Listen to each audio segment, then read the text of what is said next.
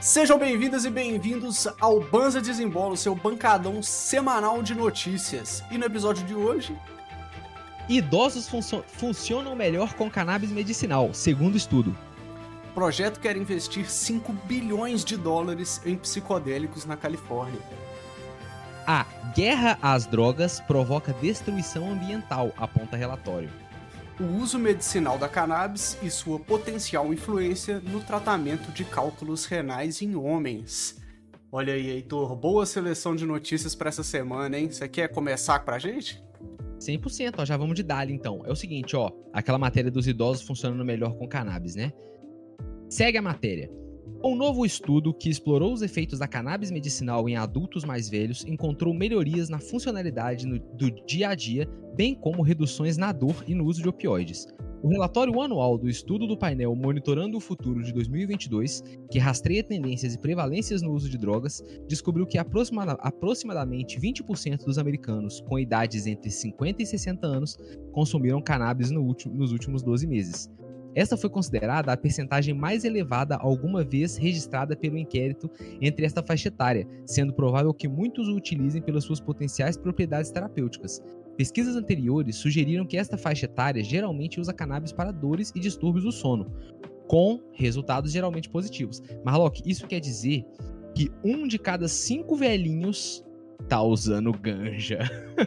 Muito louco isso, né, Heitor? Isso nos Estados Unidos, que é um país onde tem uma parcela conservadora alta, né? Só que é? lá, lá o capitalismo venceu, né, mano? Aí o, o dinheiro falou mais alto, os caras falaram, mano, esse bagulho de maconha aí dá dinheiro, libera essa, essa parada. Só que é muito interessante ver, ver a contrapartida com a crise dos opioides que tem lá, né? Porque É. a maconha acaba sendo uma, uma opção muitas vezes ma- muito mais viável, né? Tanto financeiramente pro, pro, pra quem tá fazendo o consumo, porque a gente sabe que sistema de saúde público não existe nos Estados Unidos, né? Até Né? existe, mas assim, né? Não existe. É meio que não existe. Tinha, mas acabou. É, pois é. E Pois é. isso é muito legal. é isso. E aí, ó, segue a matéria. Um novo estudo realizado em Israel, Free Palestine, te- teve como objetivo avaliar os efeitos do consumo de cannabis medicinal em adultos mais velhos, especificamente o seu impacto nas suas funções diárias, que, segundo o artigo, não foi explorado em estudos anteriores. Os pesquisadores conduziram um estudo observacional em 120 pacientes com 65 anos ou mais, que receberam prescri- prescrição de cannabis para uma variedade de condições, mas principalmente para dores crônicas não oncológicas. A maioria dos participantes tomava tinturas de cannabis contendo vários níveis de CBD e THC. Olha aí, Marlon, isso é uma coisa curiosa, né? Porque a Não gente é? fala dos velhinhos, primeira coisa que eu ia falar é falar, não, mas é lógico que eles estão tomando só CBD. Não, Não, senhor. não, não. E às vezes Meu fica, fica uma imagem é, é, que muitas vezes se passa negativa, de que, ah, vai ficar um idoso fumando um baseado, tá ligado? Não, mano, é, pode ser um medicamento como qualquer outro, velho, tá ligado? Não que tenha alguma coisa de errado nele acender um baseado, velho, tá certo. Eu Não. vou ser um velho maconheiro, mas... Eu também. então, ó, os resultados mostraram que a maioria dos pacientes, 86%, relatou alguma melhora após o tratamento com cannabis, durante o período de estudo de seis meses, bem como reduções na dor e no uso de opioides prescritos. Agora começa uma parte interessante, ó. Os pesquisadores também mediram os efeitos da cannabis nas atividades da vida diária, que são as AVD, atividades da vida diária, que incluem tomar banho, vestir-se, alimentar-se e ir ao banheiro e também nas atividades instrumentais da vida diária, que são a AIVD, atividades instrumentais da vida diária, que são usar o telefone, fazer compras, preparar alimentos, limpeza, lavanderia, gerenciamento financeiro, responsabilidade por medicamentos, essas coisas. Coisas Aí que são muito importantes para um idoso e que muitas vezes ele perde essa autonomia, né? Exatamente, Marlock. E que essa autonomia puxa outras também, né? Com Mantém o certeza. cérebro ativo para as outras também irem. Aí a matéria fala assim, ó. Eles descobriram que o tratamento estava associado a melhorias nas atividades instrumentais da vida diária, o segundo grupo, mas não nas AVD, que são o primeiro grupo. No entanto, houve uma diferença significativa entre as faixas etárias com os pacientes mais jovens, tendo uma maior probabilidade de alcançar melhores pontuações nas atividades do segundo grupo, tipo lavar roupa, tal, gerenciar dinheiro. Aí, ó, abre aspas para a matéria. O mecanismo pelo qual a cannabis possivelmente melhora o estado funcional é melhorando a dor crônica, o humor e o bem-estar geral. Outro mecanismo potencial são as reduções de certos medicamentos, como os benzodiazepínicos, que demonstraram impactar o estado funcional em adultos mais velhos, afirmam os pesquisadores. Todas essas mudanças permitem que os idosos funcionem de forma mais independente na sociedade, mas essas mudanças não podem melhorar funções como a continência, a utilização da casa de banho ou o vestir-se, que se refletem nas pontuações das AVD, do primeiro grupo. Portanto, não é surpreendente que a cannabis medicinal melhore as AIVD, mas não as AVD. É isso que ele está falando, que é, é esperado mesmo esse resultado. É... Então segue, ó. os autores observam uma série de limitações do estudo, incluindo o fato de a natureza observacional apenas, apenas lhes permitir identificar uma associação em vez de causalidade, a variabilidade na cannabis consumida e o fato de a maioria dos participantes estar a ser tratado para a dor. Acrescentam que é essencial reunir mais dados baseados em evidências sobre os efeitos da cannabis em adultos mais velhos.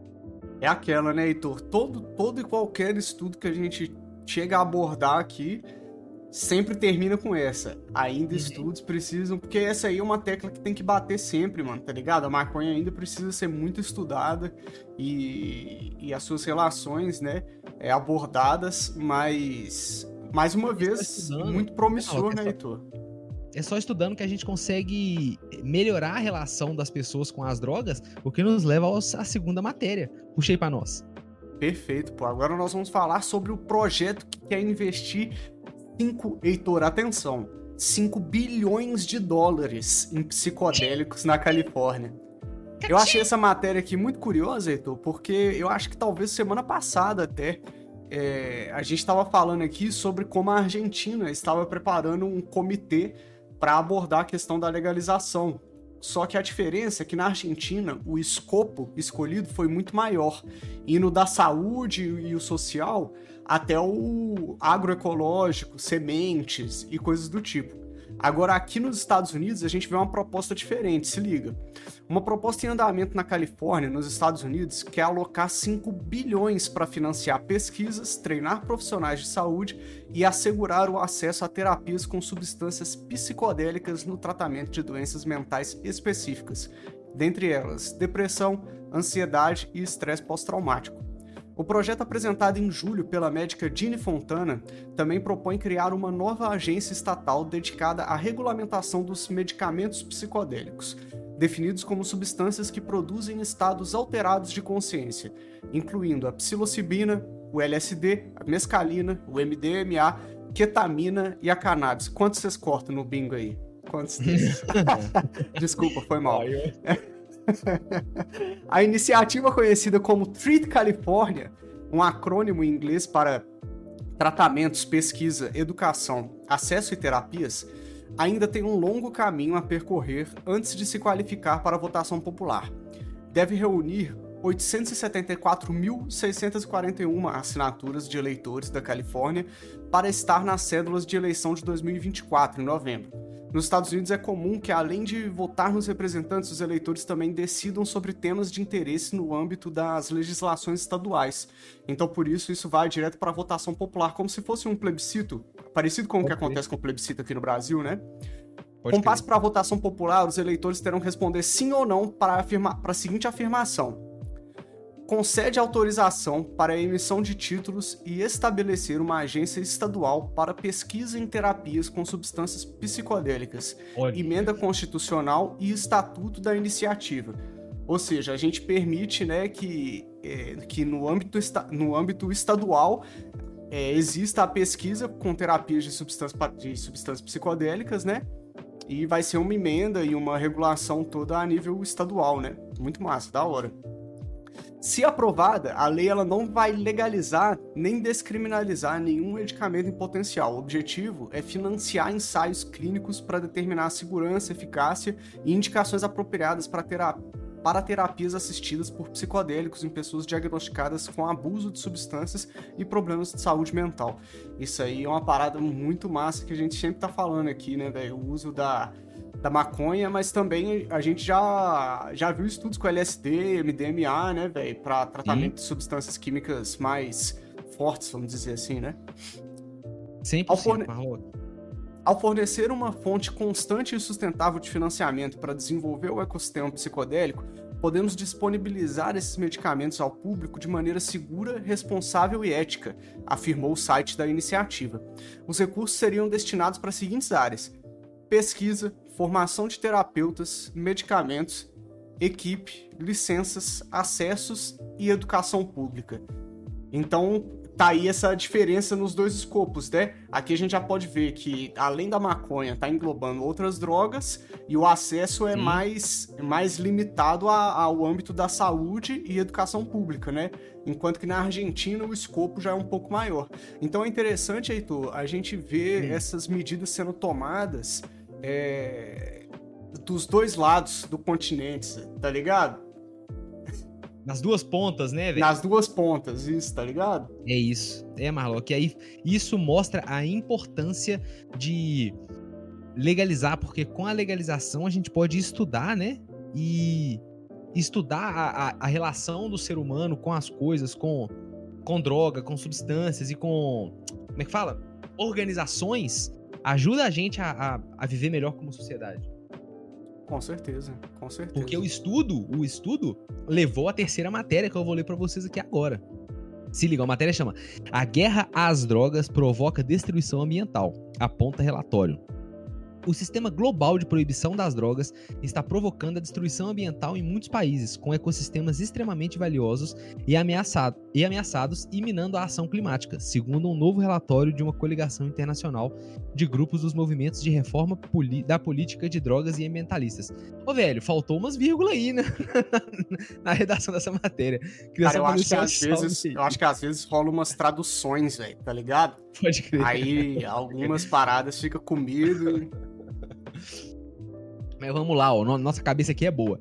Em resposta ao apelo da ONU por medidas para proteger e restaurar as florestas, os decisores políticos, os ministros ambientais, as ONGs e os grupos da, da, sociedade civil em todo o mundo estão trabalhando para implementar respostas urgentes para proteger os maiores sumidouros de carbono do planeta e mitigar as alterações climáticas. Abre aspas. Mas seus, os seus esforços fracassarão enquanto aqueles que estão empenhados na proteção ambiental negligenciarem o reconhecimento e a luta contra o elefante na sala, afirma o documento se referindo à falta de posicionamento e atitude do movimento ambientalista em relação ao sistema internacional de proibição das drogas.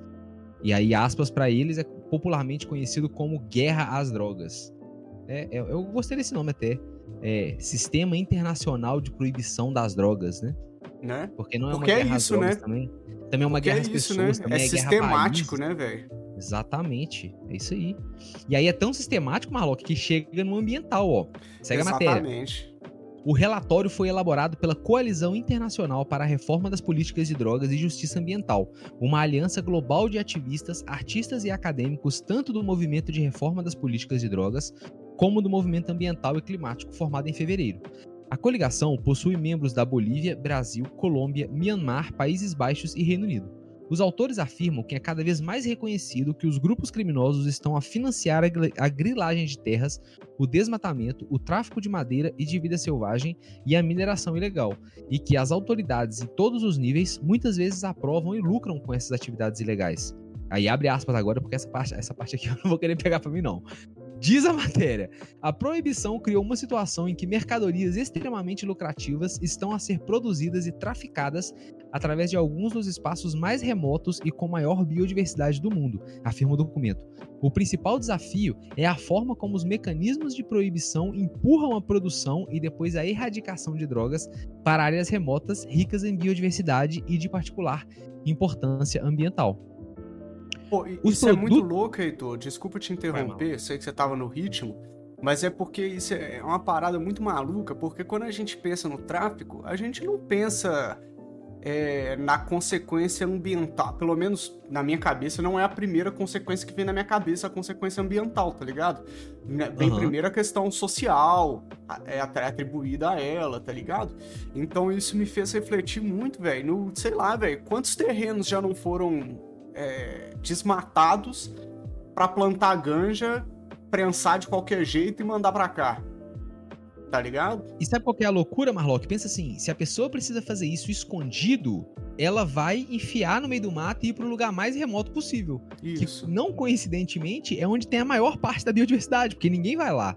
Aí a pessoa vai, desmata um campo, mete fogo num pedaço, planta ganja, aí depois vem um Xandão com tanto de facão, joga tudo pro chão. Isso se não vir uns otários ainda jogar agrotóxico em cima de tudo pra poder matar os, os pés de ganja, sacou? É, mano. Então, velho, louco. olha como a proibição vai ferrando as pessoas e o planeta de maneiras a gente não consegue imaginar, Marlock. Isso é muito doido, É. velho. Muito louco. Inclusive, a gente tá falando aqui sobre desmatamento, questão ambiental, a gente não pode deixar de falar da situação de Manaus lá, né, velho, que tá rolando.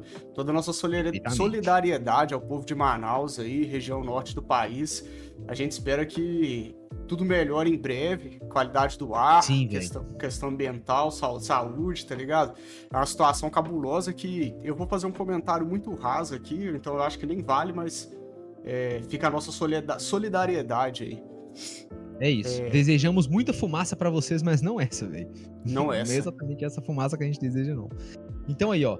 Segue a matéria. Os produtos oriundos de operações ilegais de drogas são transportados através de costas remotas, savanas, florestas e oceanos, e traficados por terra e mar com a ajuda de agentes portuários e fronteiriços.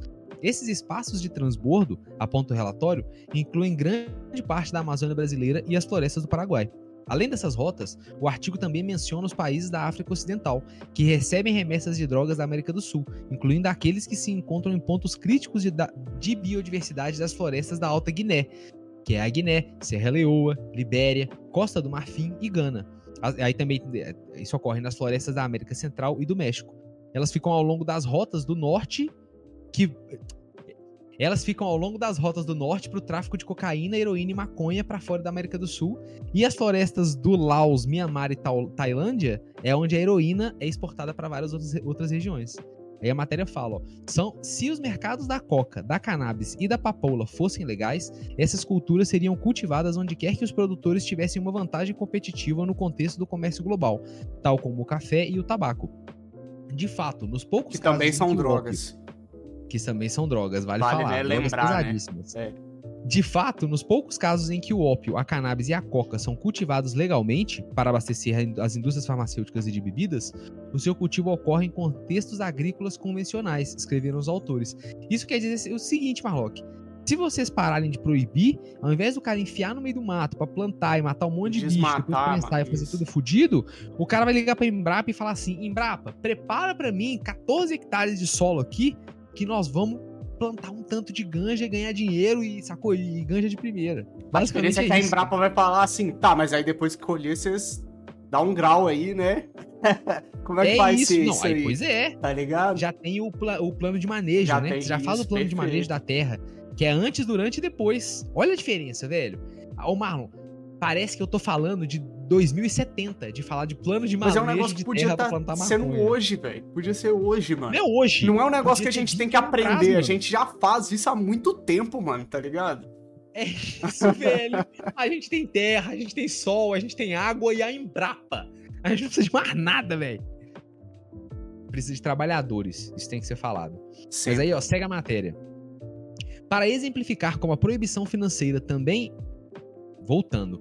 Para exemplificar como a proibição financia também outras atividades prejudiciais ao meio ambiente, o documento cita a ligação entre o tráfico de drogas e a mineração ilegal no Brasil e no Peru, e a destruição de florestas em Honduras, onde políticos e policiais participaram de um esquema milionário de comércio de cocaína e lavagem de dinheiro com a aquisição de terras indígenas e protegidas. O artigo aborda ainda a grande disparidade entre os perseguidos e os poderosos no tráfico de drogas, destacando que a proibição provoca um ciclo de pobreza que atinge os mais vulneráveis da sociedade.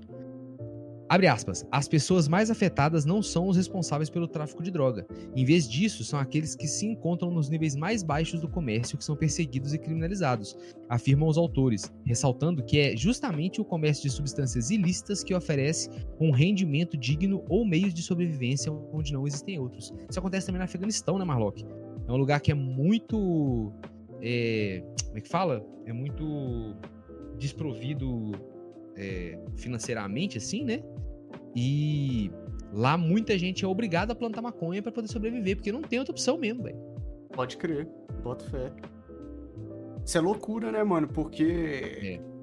É, é a questão, né, mano? A gente vê a, sendo, a sociedade sendo impactada em vários, várias esferas por causa da proibição de drogas, das drogas, né, velho?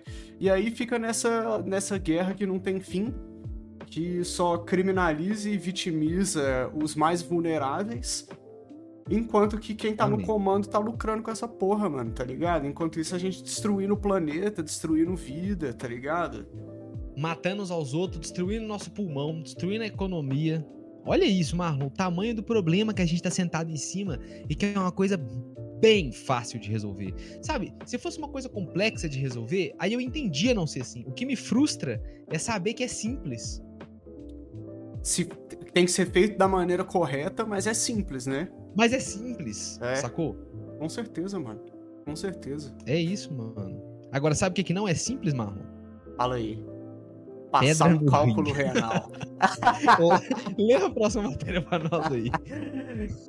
Essa aqui vai pra todo mundo que não gosta de beber água, hein? Se liga. Eu vou até. Não, ô Marlon, bebe bica água aí antes da gente começar. Eu vou dar um gole, eu vou dar um gole. pra nós, aí, não, na moral. Hum. Hum. Cordas vocais vai. hidratadas. Vamos lá. Pronto. O uso medicinal da cannabis em sua potencial influência. Perdão, vamos de novo. o uso medicinal da cannabis e sua potencial influência no tratamento de cálculos renais em homens. Se liga.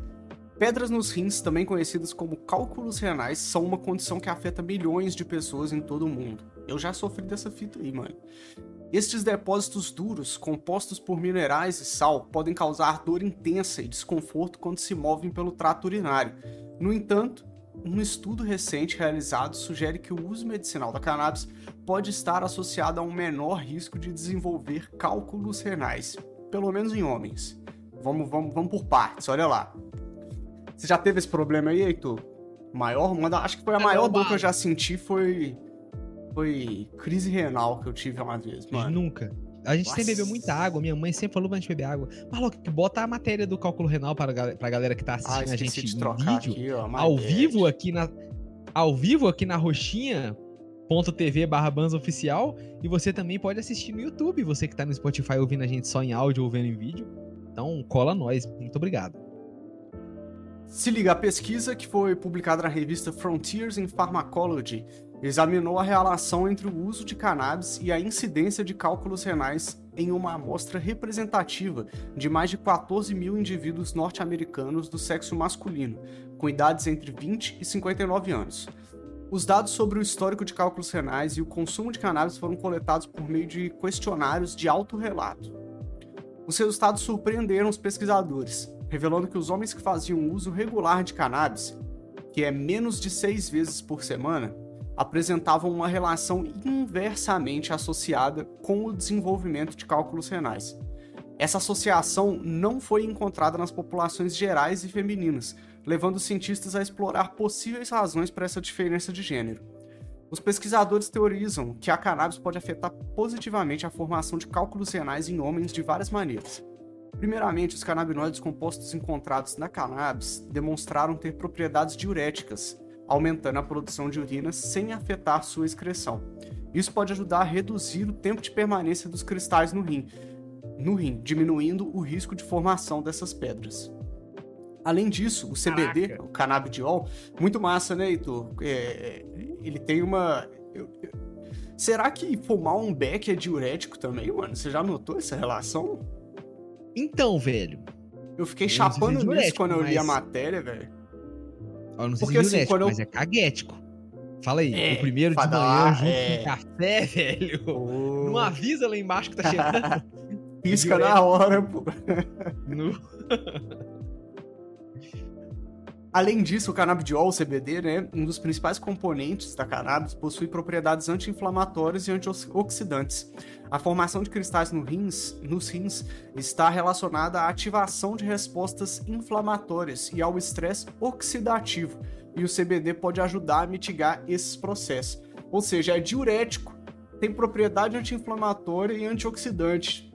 Tudo isso vai evitar que a pedra no rim se forme ou que pelo menos ela se acumule, né?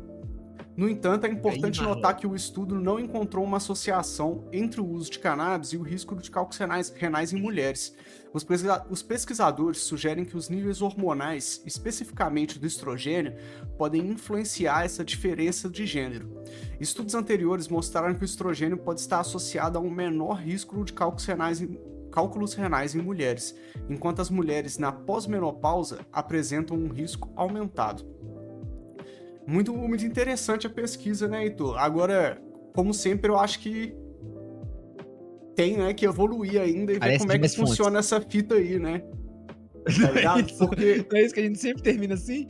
Sabe por quê, mano? Uma coisa muito comum, a gente que tá acostumado a acompanhar essas matérias sobre maconha, é que a, a questão da saúde, ela acaba sempre caindo no anti-inflamatório. Por outra, cai no anti-inflamatório tá ligado? Que é a propriedade principal no, no, do consumo da cannabis, pelo menos medicinal, até onde eu sei. Parece que parece que tudo que ela ajuda, né? Ajuda no Alzheimer porque é anti-inflamatório na célula. Em alguma ajuda coisa. não sei o que porque é anti-inflamatório. No deste Crohn porque evita inflamação. É isso mesmo. É, tá ligado? Então, é isso, eu acho que tem que ver como é que funciona essa propriedade aí para saber como que a gente pode utilizar da, da, melhor maneira, tá ligado? Porque eu imagino eu que diferentes patologias vão ter necessidade de administração diferentes, assim como, sei lá, para questões dermatológicas, você vai utilizar o canabinoide na forma de pomada ou do tipo, tá ligado? Então, como é que funciona para essa questão do cálculo renal?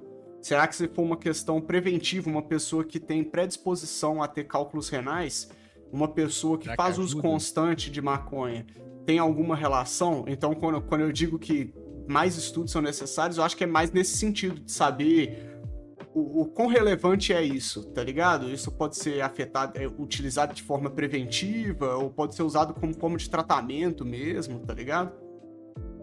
Marlon, isso aí você falou é muito, é muito pertinente, velho, porque às vezes essas pesquisas são feitas com cultura em célula ou são feitas com um grupo número muito reduzido e que não dá para medir exatamente, tem que fazer o estudo para entender isso que você falou, velho.